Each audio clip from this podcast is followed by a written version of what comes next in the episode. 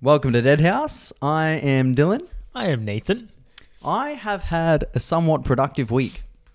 Well, that's good. What have you done? Well, I, I say that, but it's actually just w- watching things and reading Okay, things. so not productive. Well, So- productive for the podcast. Well, yeah. I mean, I work full time. I've, I've, I've got to got to dedicate. You some, work more than some full time. time. You to- work full time with two side hustles and a fucking passion. yeah, but enjoy what you do, and you you don't don't work, right? Some shit like that. What's, what's the line? Enjoy what you do, and you'll never work for a day.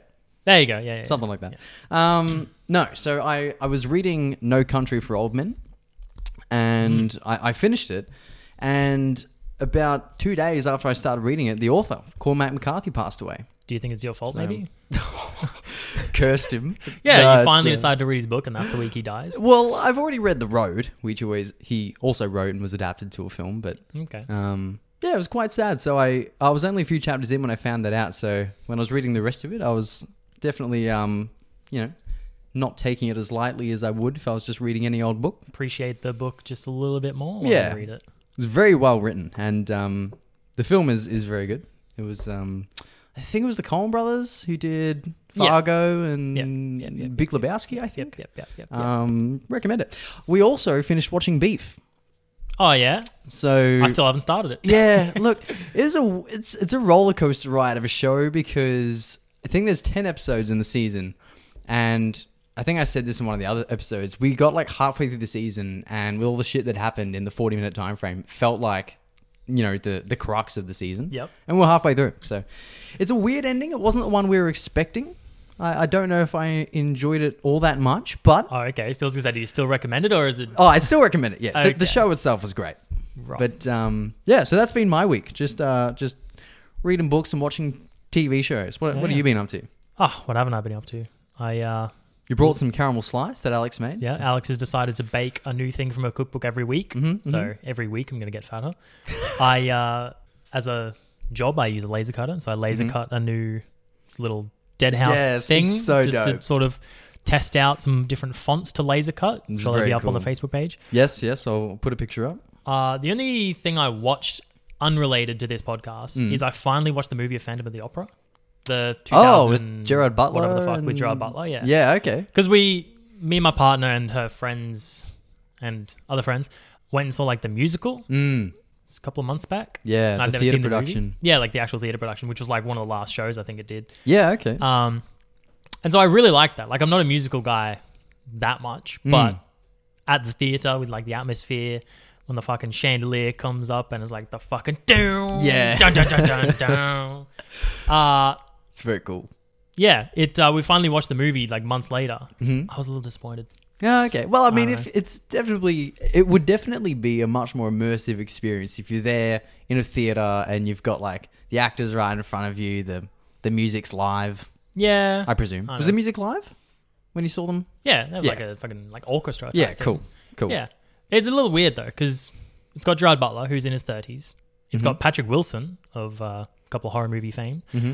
as in his thirties, and then Emmy Rossum plays I can't remember her name, but the main main chick character's name. Oh, yeah, it's, it's escaping me. Yeah, I watched it literally last week and I can't remember. I've seen it But once as a kid. she was like 16 when they filmed it, Whoa. like 16 turning 17. okay. So that's acting's weird. You just got 30 year olds making out with 16, 17 year olds, and Yeah. apparently that's okay. Yeah, it's like when we were kids watching Making out with films. 30 year olds? What are you talking about here? No, it's like when we were kids watching like films or shows that were set in high schools, and we'd be like, "Oh, how come I don't look like that?" Then you realize as you're older, the actors are like thirty. I think the biggest thing that I realized that with was when I used to watch Smallville. And Oh, like, okay, I- yeah. I, I found out that in the first episode of Smallville, Tom Welling is like the character's meant to be 14 years old. and I'm like, no, no just got, what- like, that's ridiculous. Ripped seventeen-year-olds and shit. Like yeah. in his like early to late 20s playing a 14 year old. Absolutely not. Anyway, uh, we should probably let the listeners in on what we are discussing today for our, Uh, our topic. I'm sure they'll find out on their own. Find. Ah, I liked found that. footage. That, That was, was very fucking good. awful. uh, found footage movies. Found footage films. I like the alliteration of this episode. Oh, very nice. Yes. Big fan of wordplay. Um, this is, uh, I guess, subgenre you'd call it of, of of horror that we've been a fan of for a very long time, and uh, it's something that I think is not like innately horror, but it's often adopted for for that genre because it's easy to be scared by something that's that kind well, of. I feel like immersive. once you, because the camera is essentially acting as a tool to put the viewer Mm, in the story. it's definitely more And so- realistic. That yeah, like what else are you gonna do that with? Like, hey, have a romantic comedy where you're the fucking like you're in it. That's kind Yeah. of terrible. yeah. Uh In, in fact, I can't think of a found footage film that's not horror. the only one Or I at can think least of thriller. is Hardcore Henry, which is action. Uh, okay, But yeah. apparently people are thrown up because this is like motion It's- blur. And Yeah, like Vertigo. yeah, too much moving around for a found footage. I've seen snippets of that, and I haven't. I, I can't remember if it's um, that film that they've used or if they just uh, drew inspiration from it. But there's some music video. I can't remember the band, but the song's called "Bad Motherfucker," and it Okay. looks like that, where it's the POV of this like hitman running away from all these baddies through like parkouring through streets and shit and then he's got this briefcase that keeps getting stolen and he steals it back and then at the end a baby has it opens it and like disappears inside it like it's a portal I feel like I zoned out halfway through that sentence, and I that was, that was weird to come back to. A baby, yeah, okay. yeah it's it's Ah. a it's a i'll have to look into it and, and find Yeah, out who okay. it was so i can i can pay it forward but um Yeah, I mean, there's also the music video for "Smack My Bitch Up" by the Prodigy. what a twist what a twist ending that is! um but yeah it's it's it's generally something adopted uh in horror and i guess um it's it's for that reason that it, it puts you in their shoes and just makes it all that more terrifying Mhm.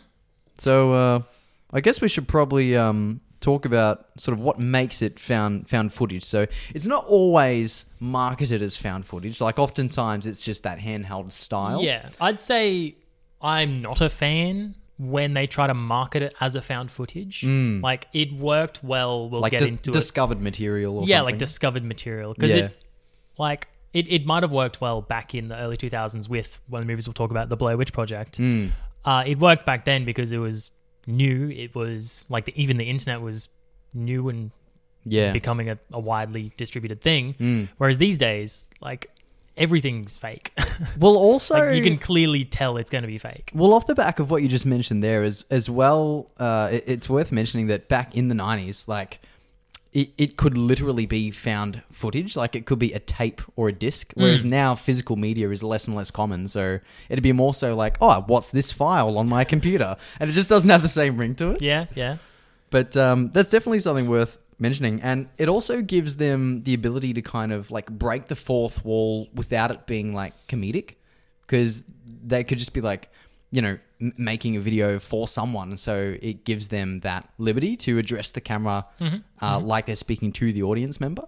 Yeah, yeah, and uh, it, on top of that as well, it also gives them that liberty to like direct a scare at the camera, and it's actually in like in the movie it makes sense because they're actually directing it at the camera. Whereas some Yeah. other horror movies, if they're blatantly doing a scare just for the viewers, it's like usually really out of place. Yeah, that's fair. And also, uh, there's often no score or soundtrack in most cases in uh, in the found footage genre. So Yeah. it just also makes it more unsettling. I mean, obviously, a lot of the time, a score is there to build tension, so you get that uh, release when there's a jump scare and everything's silent. But the fact that um, a lot of the time, if you know they're in the dark and something creepy's happening and they're just standing there filming something, staying silent because they don't want whatever's chasing them to hear them, that's just as suspenseful. Yeah, I mean, if you think about it, if there's a score, you can sort of sometimes tell when it's gonna happen because there's a certain rising crescendo, if I'm using that word correctly. Hmm. Yeah, yeah. Uh, of the of the score, we're like, okay, it's building to something, and you can sort of pinpoint in the score when it's gonna stop. Yeah, for Whereas sure. if there's no score and it's just silent, it could be at any moment. Unless it's a Robert Eggers film. There's just in which chaotic case- strings with nothing happening. Uh, and we should probably mention uh, where this first kind of came into play, uh, or at least one of the first kind of renowned examples of this technique. hmm Is that Cannibal Holocaust? Yeah, yeah, an Italian film from 1980, if I've researched correctly. Oh, 1980 by director. Uh, what is his name? Ru- oh, fuck, it's Italian. Ruggero Deodato. Deodato. That'll do. Yeah, Ruggero Deodato, Rugrat himself, uh, Italian Jockey. director who'd already made some cannibal films previously. Mm. Can't think of what they're called. Were they Unless- fake? Were these like snuff films? Just no, no, eating just people? just re- just regular like Italian cannibal Okay. horror films. Mm. Uh, and then he was approached by a studio can't remember which studio it was, unfortunately, Hmm. uh, who wanted him just to make another cannibal film. And so he thought, all right, I'm going to make another one, but I actually want to have a message with this one. Yeah, So okay. he tried to make it with a message in the movie of creating like fake narratives, Hmm. which is pretty uh, relevant in these days Yeah. um, and how the media creates fake narratives to portray the message that they want to show. yeah. Okay. Hmm. And so the whole movie, it's half found footage. It pretty much follows a professor who goes into the Amazon rainforest yeah. in search of a bunch of filmmakers who are making a documentary. Uh, And they've gone missing. and they've right? gone missing. Yeah. And, so, and they were making a documentary on like the untouched tribes of the Amazon rainforest. Yeah. Yeah. And so that's the first half of the movie is this professor that goes and it's made like a normal movie. You can sort of clearly tell it's a movie. Mm. Yeah. Uh, he goes in the forest and then he finds their footage. Yeah, And then okay. he takes it back and shows it to the executives who like sent him there to find it. Yeah. And then that's when the movie kind of transitions to those executives watching this found footage, which is sort of made out to be like real found footage. Right. Okay. Uh, but then it shows that the sexually assaulting and abusing the natives to try and create up this narrative Hmm. of like uh, like feuding tribes and Yeah. like to show how savage the tribes can be. yeah. But Okay. and It's just like misleading the viewers. yeah, misleading the viewers and then uh, pretty much force them into like there's a scene where there's a burning hut and there's tribesmen in the hut. Hmm. And to film that he just pushed people into a hut and, Oh. and like set it on fire. Oh, Jesus. So they were like drastic safety hazards and stuff Yeah. while they were filming. They Would, would, would have gotten a real reaction though from the actors. I mean, yeah, that's I guess that's what he was going for, but Jesus. it doesn't exactly justify it. oh no. And no. es- especially when there's several scenes in the movies where they kill animals. And Yeah, it's yeah. Mm. Like in Friday the Thirteenth, they actually killed the animals. Like there's a snake, a tarantula, a boar, a monkey. oh wow. So like they actually kill those to make the movie. yeah. Shit. And so like that's that's not okay. You can't No, do that. no. But uh, yeah, I've not seen it, but I, I've read a lot about the controversy of the the film. Yeah, because And, then he was uh, he was brought up and taken to court. To, Yeah. Like on obscenity and murder charges. Yeah, wow. Because this was the first use of found footage in any sort of movie, uh, well, widespread movie for that matter. A lot of people thought it was a snuff film. yeah, and like he'd Hmm. yeah. actually killed the the actors in it Yeah, and he had wow. to prove that they were still alive and how he did the special effects Hmm. in order to get off those murder charges but he did still get charged with the obscenity charges Yeah, that's that's nuts. It's like uh, well, that's kind of a good segue into like you mentioned before. Um, wh- one of the next uh sort of big found footage style films after that, and probably the earliest renowned one would be the Blair Witch Project. Yeah, um, the- from the- 1999. the, the one that pretty much created the genre Yeah, yeah. Like, when when you think found footage, this is what what my mind goes to. absolutely And um, you know, it's it's been uh, it's been parodied, it's been revered, it's it's had all sorts of um, publicity towards it. But um, like you were just saying about um, the confusion around Cannibal Holocaust when that came out, is this one was literally marketed as found footage, Yep. and even like in the film, like in the credits and everything, they don't address that it's fictitious and um, Mm-hmm. they even have a, a like a thing at the end where it's like any of for any information go to like blairwitchproject.com or Yeah. some shit Yeah, so they created a massive amount of hype for this film. Um, and the fact that it's, it's got like an ambiguous budget, as, as we discussed uh, before recording, um, I think it was around like 60,000. Is that because they kind of broke it down into what they put into filming, what they put into editing, Yeah. promo, the whatever? one the one that I read was around thirty five thousand for the actual filming, like the ten day shoot, because Mm. I think it took ten days. Something like that's that. Paranormal Activity. it was, it It was, was, it was a similar time frame. it, it wasn't long. yeah, it wasn't long. Uh, I think the actors got paid like thousand dollars a day. Yeah. Uh, so that's where that part of that money went. Uh, it it made around two hundred and fifty million dollars. Uh, so it, from what I understand, it's it's the most successful independent film ever, or one of. It depends how you define most successful. yeah, I, I guess a turn of profit based on what the budget was. Is that is that how they determine it? Yeah, there's there's conflicting things though. Yeah. I think it is because of the budget. Because Paranormal Activity, I thought was the most success, like most profitable. Okay. because that went from budget of 15,000 to grossing 193 million. yeah. Okay. So maybe this is just up there.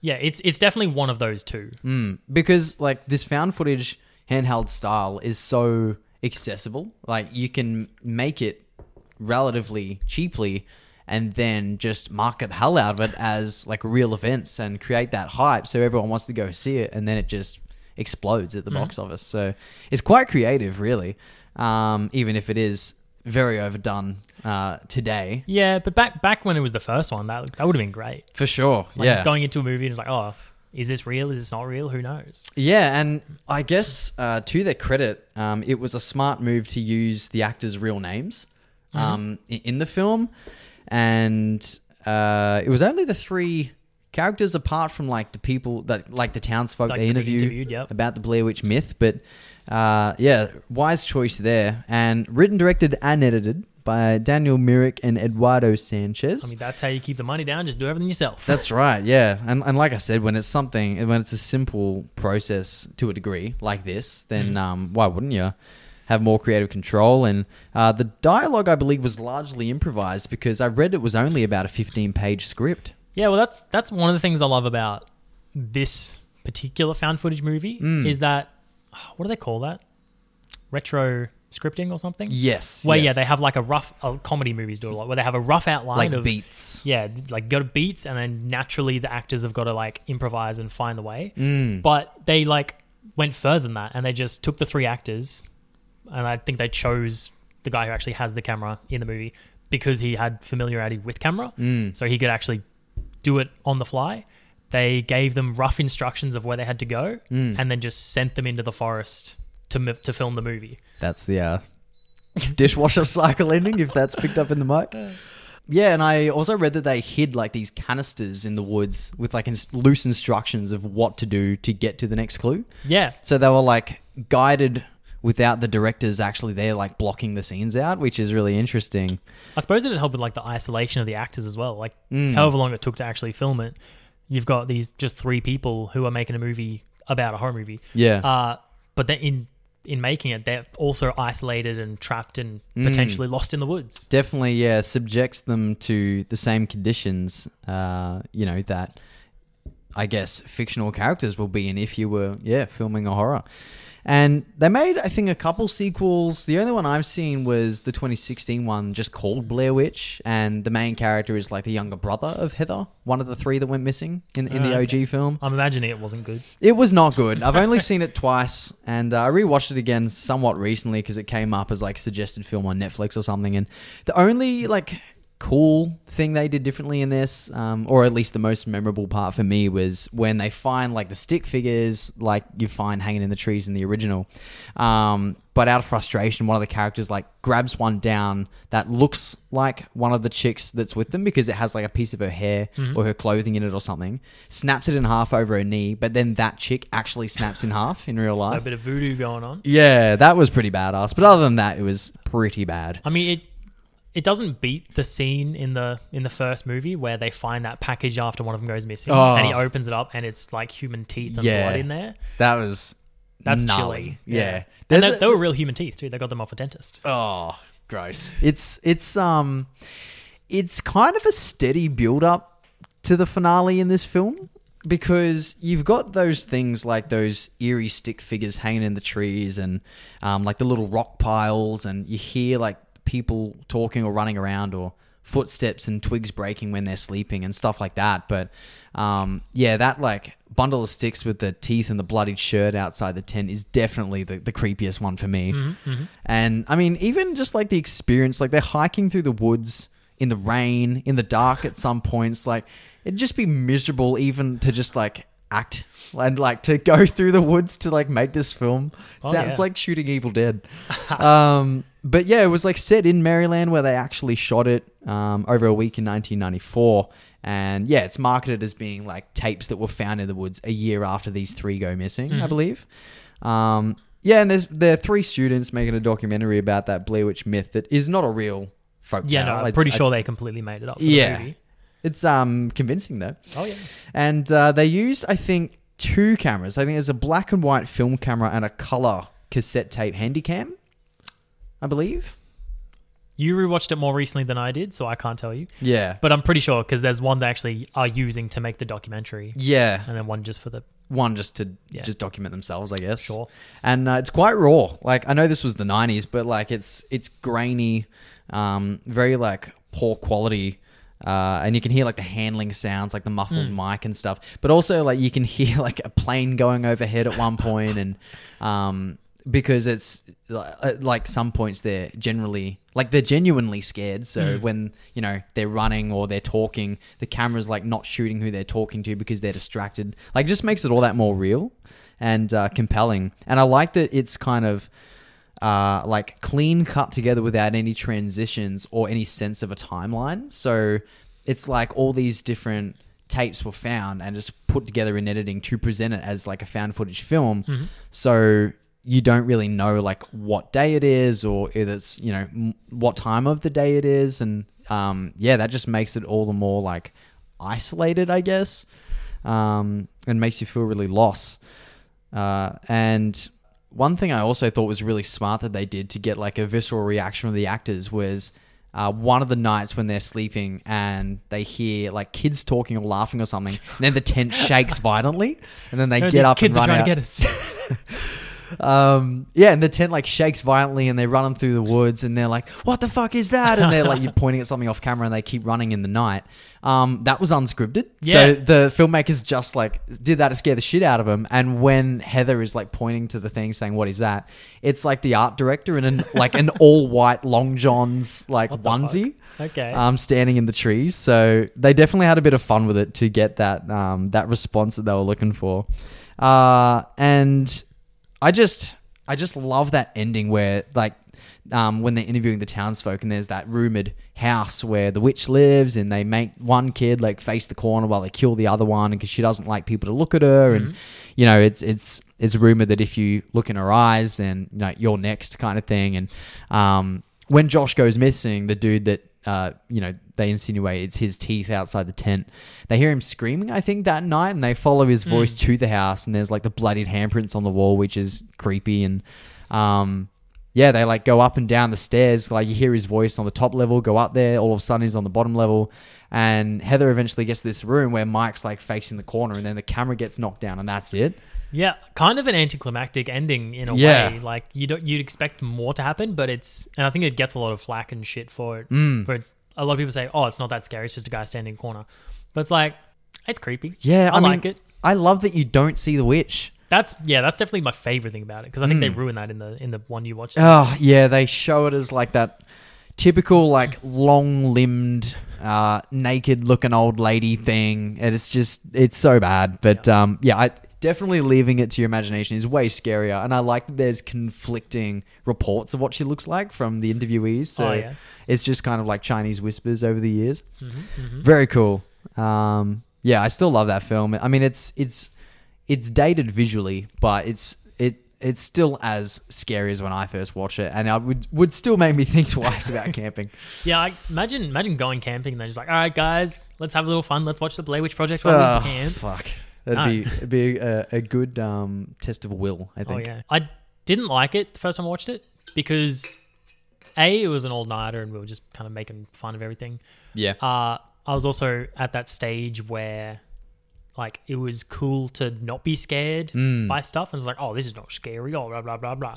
As I got older, I Yeah. was like, "You know what? This is actually good." yeah. Not yeah. not anywhere near one of my favorite movies, but I do appreciate it. Yeah. It's um yeah, it's probably not even my favorite like found footage film, but it's uh it's still like iconic in its own right. I mean, it it literally spawned a whole subgenre. Yeah. So, yeah, for sure. Uh, I suppose we should move on and talk about another one you mentioned uh, at the start of this episode Paranormal Activity, Paranormal Activity. 2007. yeah, another one that 2007. So how many how many years later is that? Eight years later. Eight years, So yeah. Mm. I think there'd been a bunch of copycat movies that were found footage trying to just like ride the coattails of Blair Witch, but did terribly because Yeah. they just they think oh all you have to do is give the actors a camera and Mm. make something scary, but a lot of them just fell flat on their fucking asses. Also, because they would be comparing everything after this to Blair Witch. Yeah, yeah. And then Paranormal Activity comes around, director was it Oren Pelly? Oren Pelly, yeah, he uh, wrote, directed, it, and edited it. So I guess it's just a common trend in this subgenre where whoever's um, directing it just kind of takes full creative control to make Yeah. it as, as simple and cohesive as possible. And then talk about cheap the budget for this one, like Yeah. the original film budget fifteen thousand. Fifteen thousand dollars, and I believe Three of they, which went for the camera. yeah, and I, I think they filmed it in the director's house. Yep. So yep. they wouldn't have even had to, to rent out sets um, or anything like that. And I think it was 215,000 went towards the post production um, and a bunch of marketing and stuff. So it made 193 million at the box office, like I believe you said before, and spawned six sequels. So this one definitely became uh, uh, the most recent one came out this year, didn't it? yeah, yeah. It- Was it like a straight to Netflix kind of thing or It might have been. I think there was a cabin in the woods somewhere.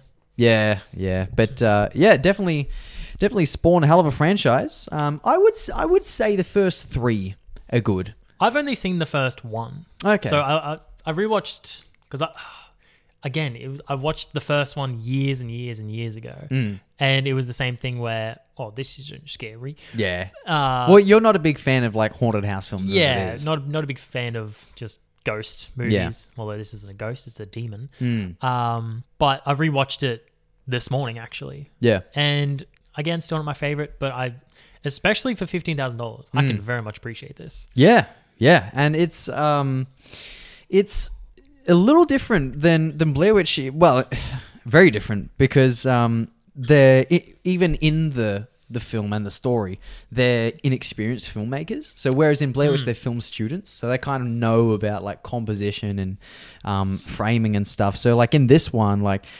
subjects are often unfocused, um, the framing's all off because they don't really know how to use a camera and things like that. And it just makes that all the more real because I, I guess in a nutshell the story is that um, there's this like couple in this house who have been having these strange occurrences as an of a night. So um, the boyfriend Mika like buys this camera to prop it up on a tripod in their bedroom while they sleep to try and document some stuff.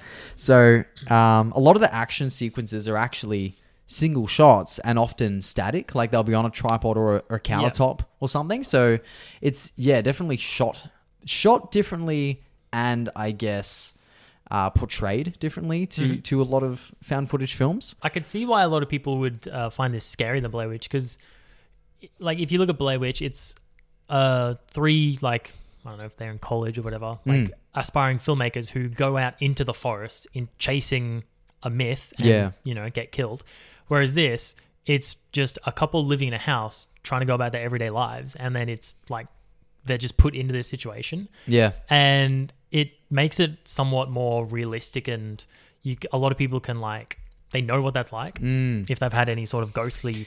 Yeah. occurrences or anything like that in their house Yeah. you know they can put themselves in the shoes a lot easier I think that also makes it scary because it's like it's a demon in your house. Like it's that's as close to home as it gets. it is home and um, this, like, I remember when this came out, it blew up something fierce, and uh, it was picked up by Jason Bloom and Steven Spielberg, uh, or at least noticed by them, which is obviously a big leg up. yeah well jason bloom is the one who produced it Yeah. like got the production that because he'd already started bloomhouse mm. but this is the movie that like created their i guess current model of just make lots of low budget Hmm. horror movies give creative control mostly to the directors Yeah, and then i think the average budget for a bloomhouse horror movie is like three to five million yeah, and he, he said they calculated that based on if it completely flops and doesn't get a wide release then Yeah. they can still recuperate that yeah. and so he's just happy to, you know, put out lots of movies that are three to five million dollars Hmm. and occasionally get a paranormal activity that'll just fucking skyrocket and make hundred ninety three million dollars. I remember um, there was even one of the sequels. Like one is this couple, two is uh, I think set like immediately after the first one, and it's Katie, the like possessed chick from the first one, going to her sister's house, and then three is her and her sister as young girls. Okay, so, So it's the like, first- a, like a prequel. Yeah, so the first three I would say are worth a watch, but I've seen I think one of the later ones and I don't remember it that well at all. Um, I think the story gets a bit wayward after that, but um, this I believe, weirdly enough, was um, picked up by DreamWorks and they intended to remake it with the original film that Oren Pally made as a bonus on the DVD Oh, like home yeah. release. Yeah, which is kind of strange. And they also, um, I think, had three different endings. And the one that they, they opt for in the final cut is Katie, I think, does that weird sleepwalking thing she does, goes downstairs, screams. Mika wakes up, runs down there. He screams, and then all of a sudden he gets like There's like silent. thrown at the camera. It's like silent, and then you hear her wa- hear someone walk Yeah. upstairs. It's her, and he throws him at the camera. yeah, and then she just Uh, lunges at the camera. At the I'm not a end. fan of that ending. Yeah, I wasn't a big fan like of it, it, either. apparently they had an original ending, and then Steven Spielberg, like I said before, is the Hmm. one who told them to change it. Like, hey, I think maybe you should change the ending. This one doesn't really, I don't know, not suit the movie, but Hmm. people won't really like it that much. Yeah. They took his advice, and that's when they gave him more money to go and film a different ending. Yeah. Another thing that I think detracts from the experience is the like opening card thanks the families of the actors and the San Diego Police Department like it's footage that's been pulled from evidence Yeah. or something. But then the end card of the film says characters and events are fictitious. so it's completely undoes the entire film whereas Yeah. the Blair Witch Project like from start to finish like treats it like it's legit. Well, I don't remember what it was like when this came out because how old were we? Like fucking ten. Hmm. Yeah. Um, but I don't know if people believed this one as much as they did Blair Witch. No, or as no. people pretty much knew it was it was you know fa- fake found footage movie. Mm. I mean, this was probably like in the early YouTube era when people were, like you said, were uploading videos of weird stuff happening in their own homes. So it might have been believable enough at the time. But um, what I like about this too, uh, in in contrast to the Blair Witch Project, is they have like the timestamp in the corner of the, the footage and you get like the title cards for what number night it is so it's easier to track the timeline um, and i think that kind of helps uh, build that suspense. So it's like, oh, this is night 15. Something worse is going to happen. This is night 20. This is going to Yeah. be even worse again. So it like helps to build up that tension visually. And I do like how yeah it, it's all escalating. Like it'll go Yeah, from yeah. the first couple of nights there's a breeze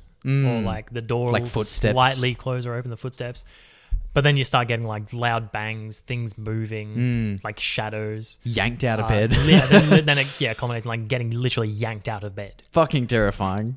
Um, I remember I had trouble sleeping after first seeing this, um, but when I rewatched it for this episode of the pod, I slept like a baby. Well, I watched it this morning in broad daylight, so I think I'll be fine. But uh, Yeah. Alex refused to watch it though. She- Yeah. she, stayed in the room and watched something else. we had some questionable experiences the first night you moved into that house, so I don't blame her. Yeah, but nothing since then, unfortunately. And what I like it story wise in this film is um, they say that like Katie was haunted by this entity since she was eight years old, and it's kind of just followed her from house to house.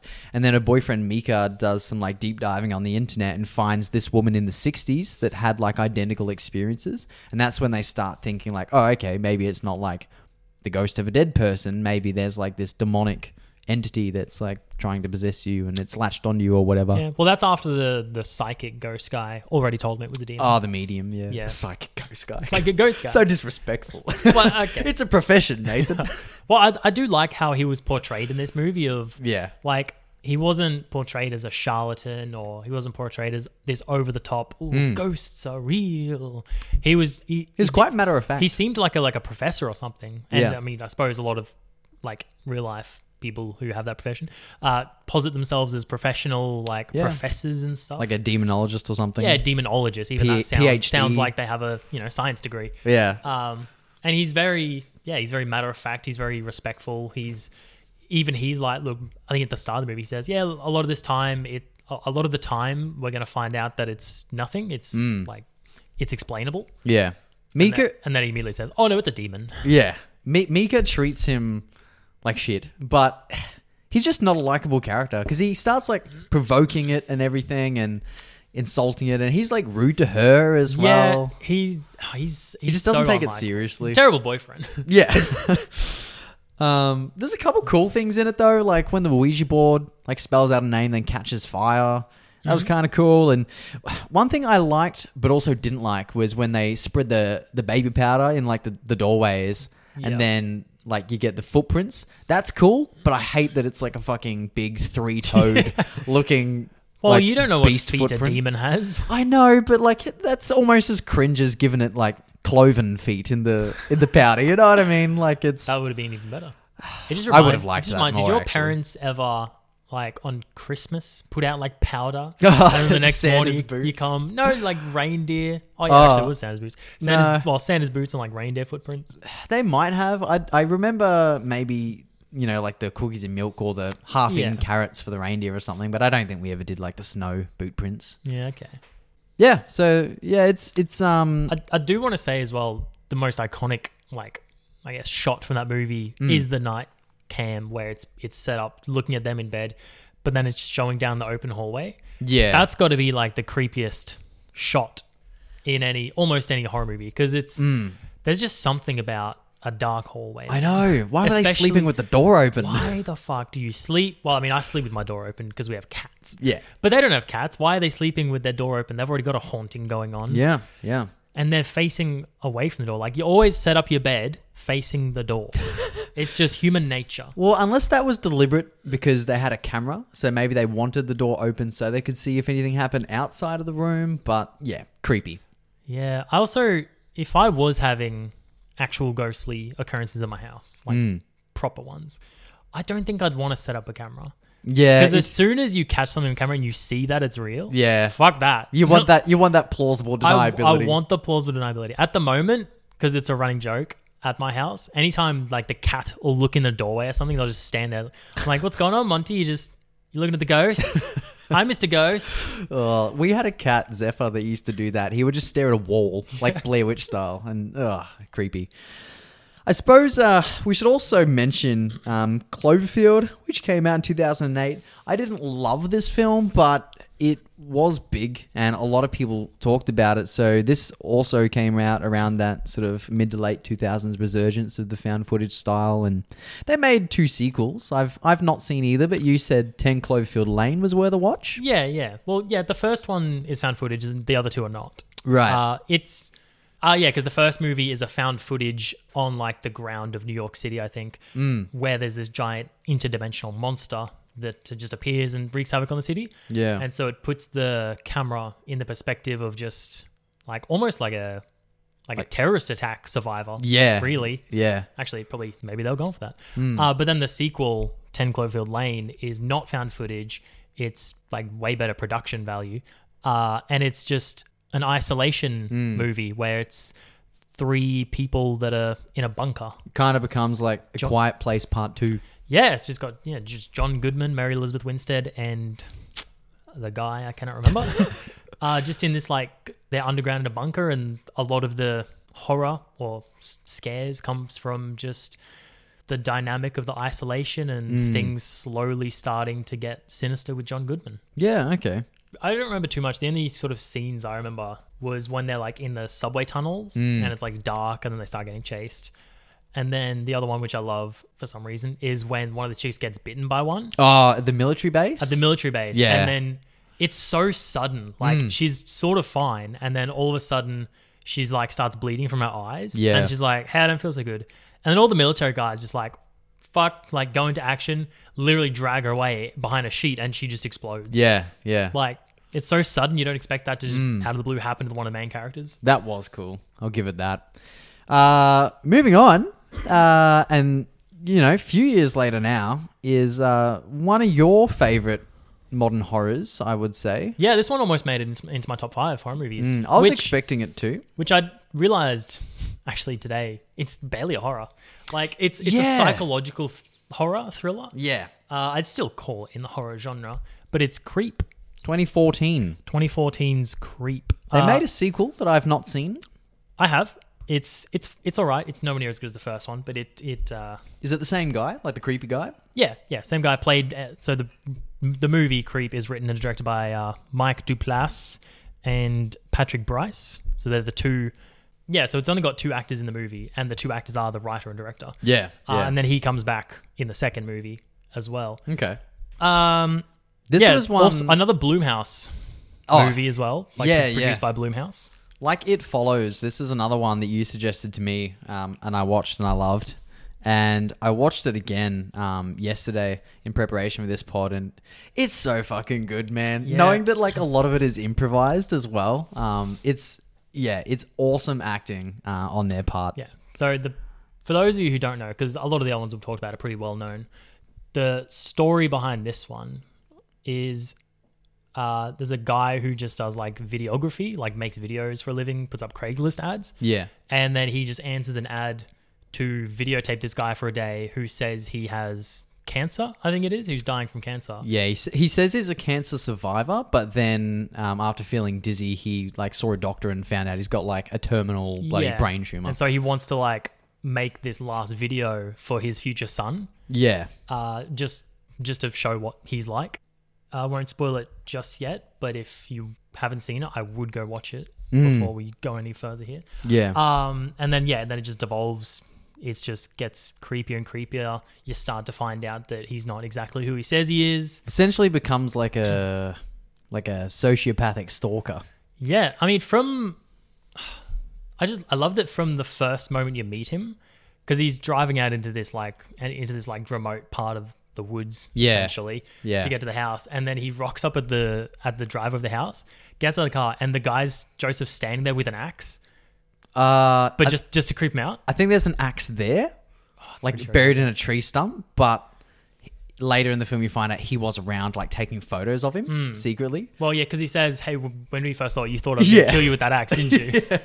I liked that. And it's just the dynamic between the two because Mm. in the movie they're two complete strangers. Uh, but the way Joseph is played is that he's this super overly charismatic, but to a creepy degree. Yeah, like too friendly. Like he's too friendly. He's always making eye contact, and he's like, Mm. Like "Come on, hugging We him." gotta hug it out. Yeah. Like we're gonna go on a journey today. We're gonna get weird. Yeah. Like come and video me while I'm having a bath time for my child. Oh, and that's the like that's the first like thing he does in his day. Is like yeah. like they high five. He's like, all right, I'm gonna get in the tub. Uh, Yeah. Wa- the dude walks upstairs. He's like halfway pulling out his pants. He's like, oh, you're not getting in. yeah, yeah, yeah. yeah. So it's like a lot of the. It's not a. It's not a scary movie, but it's creepy. And the Oh, it's disturbing. When I- Hella disturbing. the reason I watched this movie, I was used, I used to work overnights at um a certain fast food establishment, and one of the overnight I was working with, we just got to chat, and he's like, "Hey, if if you want to see like a creepy movie, Yeah. like just something that just is creepy, like watch this movie." Mm. It's it's in the name, and I could not think of a better word to describe this film. Yeah, and it's like it's not supernatural, it's not otherworldly, it's not anything like that. It's just it's just how creepy can a regular guy be? Yeah, yeah, and I also like um, because a lot of the script was improvised. It led to a lot of the scenes having multiple versions, and I think they were filming it with like friends of theirs, and they would like show the different cuts to their friends and ask them which one was like the best. Yeah, and uh, I think I read too that they didn't initially set it out to be a straight up horror. No, They sort of wanted no. to be hor- like comedy. Yeah, initially it was like a dark humor. Yeah, and then just from their friends' reactions, they started to gear more towards just straight horror. Mm. Well, still still with obviously humorous elements. Yeah, yeah, But uh, yeah, it's beautiful. And I couldn't find any sort of budget for this movie because yeah. It was very because it, was so um, low vague. budget and it was just two guys essentially that made it. It'd be very minimal, but I did read that um, uh, the director Patrick Bryce, who plays Aaron, sold it to Netflix for a seven-figure sum. Oh, Jesus. So they've done well. Yeah, because I think I think that's when they made the second one. Yeah, and I think surprisingly, this was rated R in America.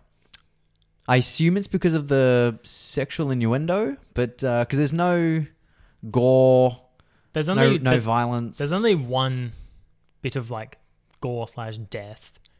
There's no nudity per se. Mm, There's not even really like swearing. It's just creepy. yeah, so I just found that very. There's unusual. the whole peach fuzz stuff Yeah. Mm. where he like puts on that creepy wolf mask and he's like gyrating on a door. yeah. That's that's It's again. I've disturbing. said creepy too many times, but it's, it's a Like I good- said, it's, it's- a good description. It is the epitome of creepy, this fucking film. I like that it's two characters, one camera. So you can absorb, uh, uh, like, Joseph's body language better. Um, because, like you said, he's very, like, invasive of personal space. And, Mm-hmm. um, very, like, overly charismatic. And it's all in the eyes and the smile and constantly hugging him. But he also, like, constantly scares him. He'll be, like, turning around a corner, just jumps out and goes, ah! yep. And I like the very first scene, like when he gets back to his car from the driveway, just like immediate jump scare to start the film. It's like fuck me, Yeah, and I then forgot about that, and it got me the second time. and then I'm gonna spoil the ending. So if you haven't seen it, I don't know, skip ahead a S- couple. skip ahead a, the 20 a few seconds seconds now.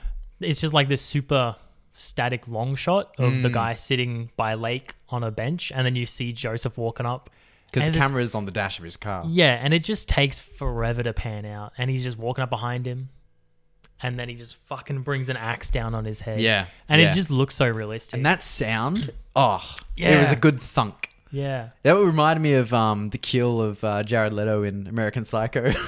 Okay. Yeah. um, but yeah, this whole peach fuzz thing. And by the way, uh, that's one of my nicknames for Nathan. I it forgot is, that yeah. I probably got it from this film. Um, yeah, it's like this creepy wolf mask that he puts on throughout the film, and it's just it, it, the wolf. I like the wolf metaphor because he even says it like blatantly um, in dialogue. Is like he loves wolves because they love so much but don't know how to express it, so they often kill what they love. Yeah. And it's just this good like metaphor for this attachment that he's created. And a lot of like long awkward silences. That shot where they're going back to his place at night, like looking up the stairs and you just see his silhouette in front of the light like Mm-hmm. Yep. I think that became the cover as well. Like Yeah, that it was did. just a beautiful shot um given that it's just kind of uh handheld camera as well. Um I will say about the sequel. I've just thought about it. Then Hmm. I I like how so in the first movie it's he's definitely got this persona on of there's something wrong about him, but he's Yeah. got this story and he's sticking to it. Uh, pretty much from the get go. In the sequel, he doesn't have that persona. Like Hmm. he's the movie is pretty much set on he's admitting to this main character who's a woman right. that he is a serial killer. Oh, okay. And so the whole movie, he's saying, "This is what I am," but Hmm. she doesn't believe him, well, and that's where like the core like story of the interesting. movie comes from. So it becomes like a joke. It's Yeah. kind, kind of like you said when he straight up says, "I bet when you saw that axe, you thought Yeah. I was going to kill you with it." And like, cause so she's this like, I don't know, buttling. She, she has like a YouTube channel, I think, and she Ah, goes okay. on Craigslist to find weird people. And so he's a weird person that he find that she finds on Craigslist. Mm. And so he's saying, "I'm a serial killer. You know, I kill people," and she doesn't believe him. She just thinks he's a weird guy. Yeah. So throughout the movie, he's almost trying to convince her that he is, Mm. but she still doesn't believe him. yeah. Wow. That's cool. I, I I might have to give it a go. But this is probably my favorite um, found footage style film, and um, and that final shot, man, like when he's on the phone and you see the the inside of the cupboard, when he like sends all these creepy DVDs to to Aaron, and then you find out he was just like one out of like a hundred. Yep. So good, so perfect. Moving on, another found footage style film uh, that I had a friend suggest to me years ago, and it just took me too long to get around to seeing it, was As Above, So Below, which was also 2014. Also, the title of your mixtape. Yes, yes, I've got a, I've got um, an EP dropping later this year um, called So Below, which is an accompaniment to my EP As Above. Um, that you can find on all streaming services under the name Amity. Just a cheeky plug. Just a humble, humble brag. Um, this was written and directed by John Eric Dowdell, so again, a, a- another filmmaker with um, you know full creative vision from start to finish, which I love to see. Uh, a budget of five million dollars and made forty-two million at the at the box office, give or take. So, yeah, so this is getting into the more like it's still like in terms of Bloomhouse, Mm. Hmm. like low budget, but in terms of movie making, still not that much. see, I don't know why I put off watching this for so long, because I had only really heard of it from this friend. I haven't heard much talk about it, and it's actually got a twenty-eight percent uh, tomatometer reading. Uh, reading? Tomatometer, I like. that. tomatometer rating on Rotten Tomatoes. So a lot of people hate this, but I loved it. Yeah, What, what did you think? I am in the exact same boat. I had only heard about it from you, Yeah. even though you hadn't seen it. Yeah. you just said that someone recommended it to you. Yeah, So I watched it on, I want to say it's on Netflix. yeah, Yeah. I didn't know what to expect going in. Mm. Because all I knew was that it's found footage. I knew it was set in the crypts underneath, like in the catacombs under France. yeah, And so it- I thought it was like a, like almost like a zombie movie. Mm. Like they're just, there's something down there. It's with like them. creatures, like the descent, Like or something. creatures, yeah. And then it turns into this like literal hellish like journey. Yeah, And it's, it, it really caught me off guard. because I mean, obviously the title refers to like being underground, but also like as above, so below is that arcane meaning. Yeah. Um, it's, it's got a like biblical the yin meaning. yang kind of It's got a biblical, biblical meaning. meaning. which I don't know. Yeah, They and say it in the film. it- but- it- well, I guess to put it simply, the premise is like these archaeologists that go into the the French catacombs looking for this hidden treasure that the main chick's like father, I think, w- uh, w- like Spent his life searching for. yeah, yeah. And she she reckons there's this like hidden vault um, in these tunnels, and they find these like um, local. Uh, I don't know what you call them, like local. Uh, Spelunking. Hoodlums. I like to call, I like to call them a spelunking anarchists. Yeah. I'd say would be the best description. Yeah, the, these local anarchists that go down there to try and find this room together, and it, it, essentially they they find this passageway in the tunnels that becomes a, a portal to hell. Yeah. And, And, uh, I was not expecting that when I watched it, and it's sick. yeah, and I mean, I didn't even fully get it until like later in the movie because Mm. the first sign you get that something's wrong is that they go down there, a tunnel collapses, and then they end up back where they just were. Yeah, because there's they've got two options to go. They can go crawl over these like human bones. yeah, oh, and literal bones in the literal catacombs, bones, by the way. and then and like the main anarchist, whose name's Papillon, which Yeah. means butterfly in French yeah, uh, tells them no, that's the way to go because the other way that's blocked off already. Like you don't go that way; it's cursed essentially. And so they Because go. Mm. Hmm. they, they had a friend that used to go down there all the time, right? And he went in that tunnel and they never saw him again. yeah, le le le le pau le tau. Let's hope, which Let- is let's the hope. mole. oh shit! There we go. We speak French. Omelette du fromage. we wee. um, so they go they go the bones way, and then it collapses, and then they end up back where they just were, and so they're Mm. forced to go the cursed way. Mm. And that's I was confused. Hmm. It's a And- big mindfuck. This yeah, it's film. like all of a sudden, because I was expecting this just set in real life creature movie, yeah. Well, it, it then all of a literally sudden was it's got- filmed in the French catacombs. and uh, yeah, I love that. It was the first movie I think that was allowed to, wasn't it? Yeah, I think it was the first film to get permission from the French government. That's exactly what I just said, but in different words. Correct. uh, yeah, and so all of a sudden you got this mind bending, what's going on, and then you start to get really weird stuff. Like there's a piano in the catacombs. Oh, that was cool because one- Hmm. it, it was like his childhood piano with the bung note. He starts talking about yeah, like hey, we used to have a piano like this. We used to play this song, except it had a bung note for like C sharp, whatever the fuck. And then he plays A- it, A4. and that's okay. Fuck it. uh, and then he plays it, and that's and it's the same piano. And he's like, what the fuck is going on? Yeah. And then it just gets weirder and weirder. I won't I won't spoil any of the movie because It's- it's- everyone should watch it. But it's I don't know if you knew what it's about, but it's about Dante's Inferno, Ah, the yeah. book yeah, from nice. that guy. I've always wanted to read that, but it's written like a play, so it'd be hard to kind of digest. Yeah, well, it's about a man named Dante who goes to an inferno. No, who I think it's to get back his love or something has to go through the seven circles of hell. Hmm. Uh, and yeah, that's this movie. It's Yeah, a, lot, cool. lot- lot of parallels. They have like seven distinct sort of chambers that they go through, each one representing a circle of hell. Like Hmm. there's uh, purgatory is the first one, I think, and that's where they find Latope Yeah, yeah. and. It's Which, pur- like, how is he alive? Like, no one questions how he's survived because they say he's been missing for like a he's, year. He's not Well, yeah, because it's that's purgatory. yeah, okay, He's fair. been missing, and he's been his soul has been wandering that. He's in purgatory. limbo. Hmm. He is in limbo. And then there's like greed, which is where they find the treasure. Hmm. And so when they try to take the treasure, that activates a trap. or Oh, with the philosopher's stone, which my brain just kept going Harry Potter. Oh yeah, yeah, I did unfortunately. Yeah, because the, treasure that the main character's after is Hmm. the philosopher's stone. I do like that kind of parallel to Blair Witch Project, where because they've got a map and that's what they're relying on because they don't have cell phones or GPS or anything, um, and they lose the map. Well, well, one of the guys like kicks it in the creek, Yeah. and they end up going in circles. Um, they like recognize the same trees. In this, the same thing happens, but it's like supernatural. Yeah, like their essentially map is their guide, Papillon. Hmm. But when it starts not making sense to him, he's like, no, no, this doesn't make sense. Hmm. This is meant to be straight. This doesn't go through here. Yeah, and so even he and it, it set up sets up a nice like distrust between these Americans who ha- don't know this Frenchman who's apparently telling him he's never been down there, but he's got his tag sprayed up on the wall, so they're like, "Hey, yeah, Yeah. real, funny, you're fucking with us," and he's like, "No, I swear to God, I'm not fucking fucking with you guys." Mm, that was nice. This Yeah. also, um, talking about the way it was shot, I like that it's kind of an objective third person because there's this character, Benji, who's kind of like making a documentary on the main chick's search for this room. So um, even though when they're in the catacombs, they all have these like. Um, these like head cams like with their with their lights but he's got like a proper film camera so a lot of the time because he's documenting other people that are like getting excited about things or finding ways out it's quite steady um, and like smooth flowing, which is a bit different to some of these other films we've spoken about.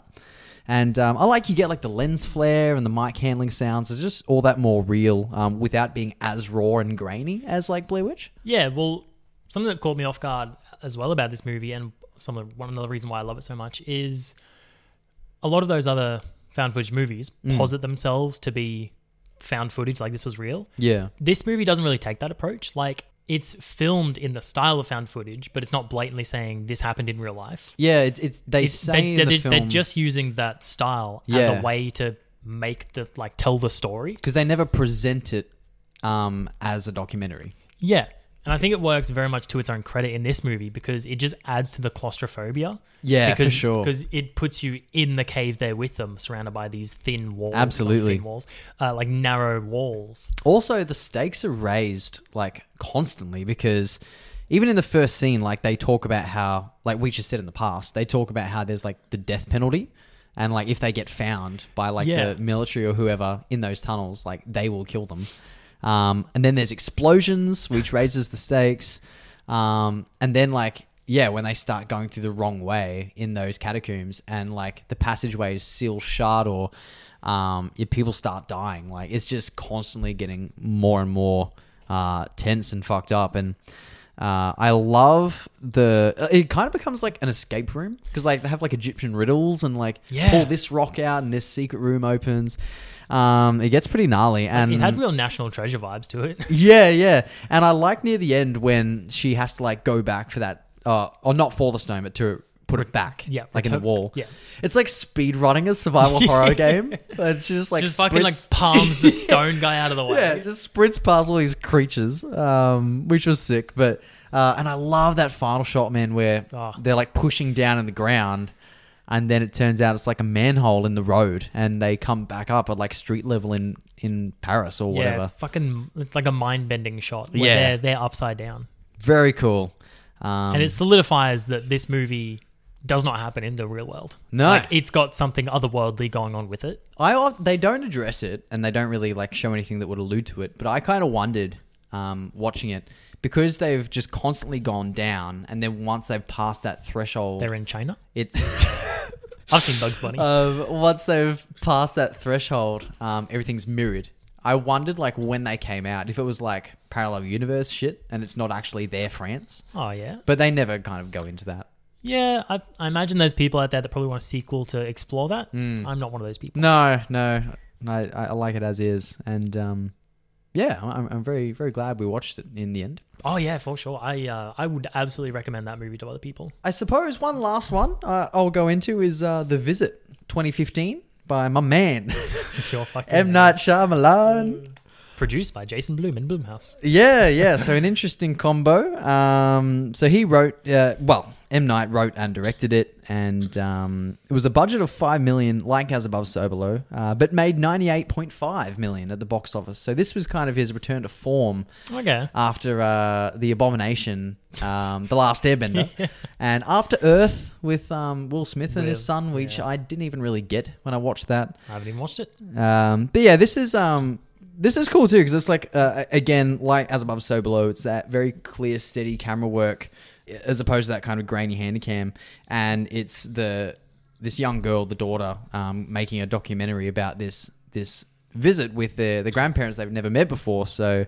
Um, essentially, uh, uh, the film's sort of about this mother who hasn't spoken to her parents for 15 years because they had a fight, and then um, you know, the, the grandparents eventually find her online and reach out and say, hey, we want to meet our grandkids. And they organize to stay there for a week. Um, so the daughter makes a documentary um, with her brother about the experience for her mom. And, uh, you know, as the week's coming to a close, they realize it is not, in fact, their grandparents who they've been staying with. Wow, you're just gonna throw out the spoiler like that. It's The- an the- M, the it's an twist. M Night Shyamalan You're film. just They gonna throw know out there's a the M plot Night twist. Shyamalan twist. We've already ruined Creep for them, and that's better. Oh, we, we didn't really ruin that. No, we didn't ruin it. We left but it vague enough. Yeah. It's not again. It's not really horror. It's another like psychological thriller. Mhm. I'd, Mm-hmm. I- I would I'd say, say- this leans may way t- more towards horror than creep, though. And I did read that um, M Night was initially making this like almost just a dramedy, like Okay. because there's humorous elements throughout it. Because like the kid, um, who's like a germaphobe and and raps Was it for M- some what was reason, his name MC Diamond Stylus or something? something like that. Um, about them as well. Apparently, M Night auditioned uh, over a thousand American children for the role and ended up just picking two Australians. okay, right. So uh, apparently, we can portray American teens better than uh, than they can, um, and it was PG in America because Pete- America's usually harsher with their restrictions than we are when they classify films. But okay, I but think it was M over here. well, thinking back now, there's no violence really. no, no, Like it's- there's there's uh, it's like creep, it's there's just distressing disturbing. elements and bit of like nano ass. yeah, But yes, yeah. Uh, oh, that was that. I loved that though. Like you love the nano ass. yeah, I thought so. I could tell.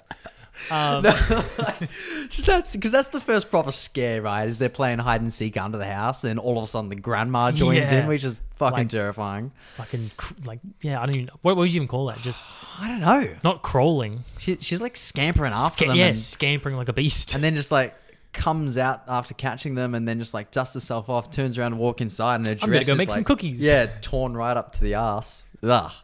I love when you see her naked later in the film, um, and the kid like opens the door, shuts it, turns around, he's like, "Becca, I think I'm blind." so yeah, definitely some uh, com- some comedic comedic Yeah. elements to this one. Well, even the end scene, like as the credits are rolling, it's just a video of him like freestyling to the camera. Like I, Hmm. I think it was put there to lighten the mood, but it's so cringe. I wish they Oh, didn't put that yeah. in there. But it does have some really cool, um, creepy uh, moments in this film. Like they've got that 9:30 p.m. curfew uh, where he's like, you know, you're not to come out of your bedrooms after that time.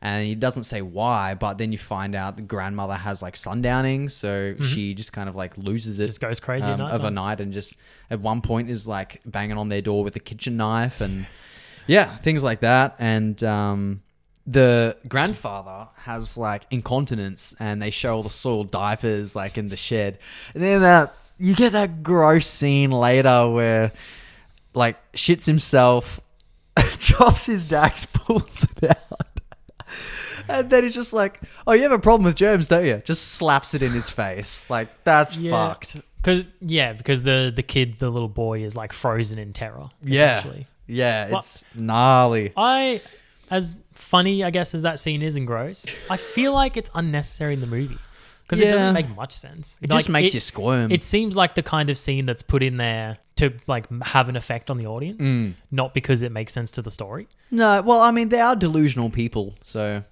Yeah, I guess. I mean, But yeah, I don't know. in terms I of liked in it. terms of M Night Shyamalan movies, this one's all right. yeah, I like that they show that the grandparents are troubled um, with like mental health issues because there's one point where the grandmother's like laughing, facing a corner in a rocking chair. Mm-hmm. And Becca goes in and she's like, "Grandma, what are you laughing at?" And she's like, "Oh, it keeps the the what did she say, like the dark scaries away or something." Yeah, I don't know.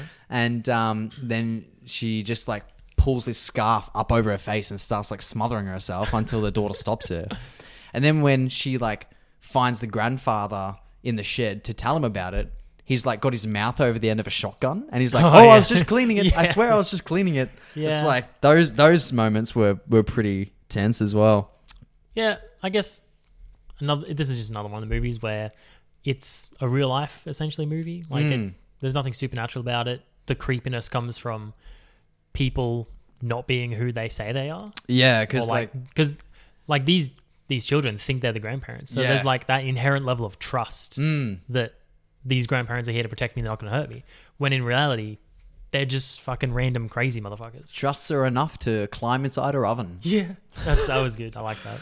But yeah, it- I mean, classic Shyamalan. It's predominantly family drama with kid characters and a twist. So it's all these key key elements in his films. But yeah, this one I thought was particularly effective. I'm quite surprised that he opted for a found footage film, to be honest. But um, I think it served served the film well in this instance. Yeah, I wonder why he picked it. Yeah, I don't know. Maybe because it was there are underlying um, messages about like technology throughout. So maybe it was. I don't know, some sort of social commentary in there that I've missed. Just wanted to give it a go. Yeah, probably. Maybe because he blew his budget on the previous films, and they didn't trust him with anything more than five million. Oh, true. And he's like, actually. "What can I do with this much money?" I mean, to be fair, I read that he uh, mortgaged like part of his house for it, so Oh, okay. he um, he was like dead set that this was going to work. But yeah, that's that's probably the last like notable one I wanted to discuss. Okay. And there are a bunch of fucking found footage movies that we haven't mentioned, Mm. probably just because we haven't seen them. Like, Yeah. I know for a fact Wreck is widely Oh. regarded as one of the best, but I just Yeah. haven't got around to watching it. It's a French film, I think. Oh, I didn't think it was French. I thought it was Spanish. It is, in fact, Spanish, yes. um, 'Cause they I'm, I'm re- thinking of As Above, So Below is set in France. Yeah, they, they did Uh, an American remake called Quarantine, Quarantine. which I vaguely remember, and I didn't think it was too bad, but I haven't heard anything about it since, and I've never seen it since. I'm a sucker for. I'll, I'll overlook a lot of bad movies because they have actors I like, and that Mm. Yeah. has Jennifer Carpenter, who's Dexter's sister in- in, Ah, the show okay. Dexter. Yeah, Um, yeah. Great. Then, then you got ones like Grave Encounters. Grave Encounters, yeah. But I'm like, then you get the like the weird ones, like the Poughkeepsie tapes Mm. and VHS. Yeah, Are two, VHS like- I've never seen. Yeah, they're they're also ones that sort of set themselves up to be real life. We found these tapes. Mm. Uh, I think found footage is also commonly adopted in filmmaking these days because of technological advancements. So you've got films now like Unfriended and Searching where they use things like mobile phones or webcams. games, yeah. Yeah. I don't like that. I haven't seen any of them, so I can't really comment beyond that. But because part of the found footage hurdle when they're making a movie is to lay out at the start of the story why they're using a camera and why they're going to keep using it. Mm. Like if they're using a webcam, I don't give a fuck. well, I mean, even like wh- when it's set up to be a documentary is the most common one, and it because it works the best. yeah, yeah, because even we adopted um, the found footage style for a long shortcut, which I think we mentioned in our first episode. One of them, yeah. was um yeah like a, a short film we made just on my phone in a local cemetery at night and um that again was like relatively unscripted we just had like key things we wanted to happen and we were just like freestyling around that but i think it's just it's the most accessible approach as an emerging filmmaker um As soon as you put a camera on someone, uh, they they change unless they've got any sort of experience behind a camera. They become very aware that they're on camera and they can't act natural. I- Yeah. even myself, I can't act natural in front of a camera. Well, I think another reason that I wanted to explore that was because it's one of the few like film styles that is acceptable to be of low quality because it's pitched as just being done by a random on their phone or whatever. It's like I mentioned before, this trend seems to come back every 8 years or so.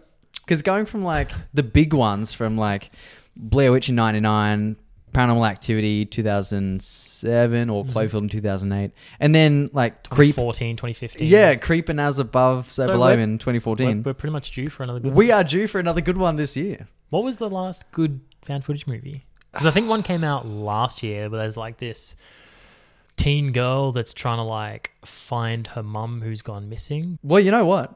We could still make that uh, that zombie film set on Mars, market that as a handheld film. Just make- yeah, that's a little harder to make because the whole point of us making found footage is easily filmed, low quality. We'll How the just- fuck are we going to simulate it on Mars? Just We'll head out to the fucking outback in the desert? We go to a desert somewhere, and we have Jaden in it because he's been in all of my films. Uh, I don't know. I don't know how we do that, but yeah, I, I think we're due for another good one. Or, or are you of the the argument that they should just let it die? That there's been some good examples. They're running out of ideas. I don't think any art form should just die because Hmm. the moment it does, there's no potential for good ones. Where Yeah.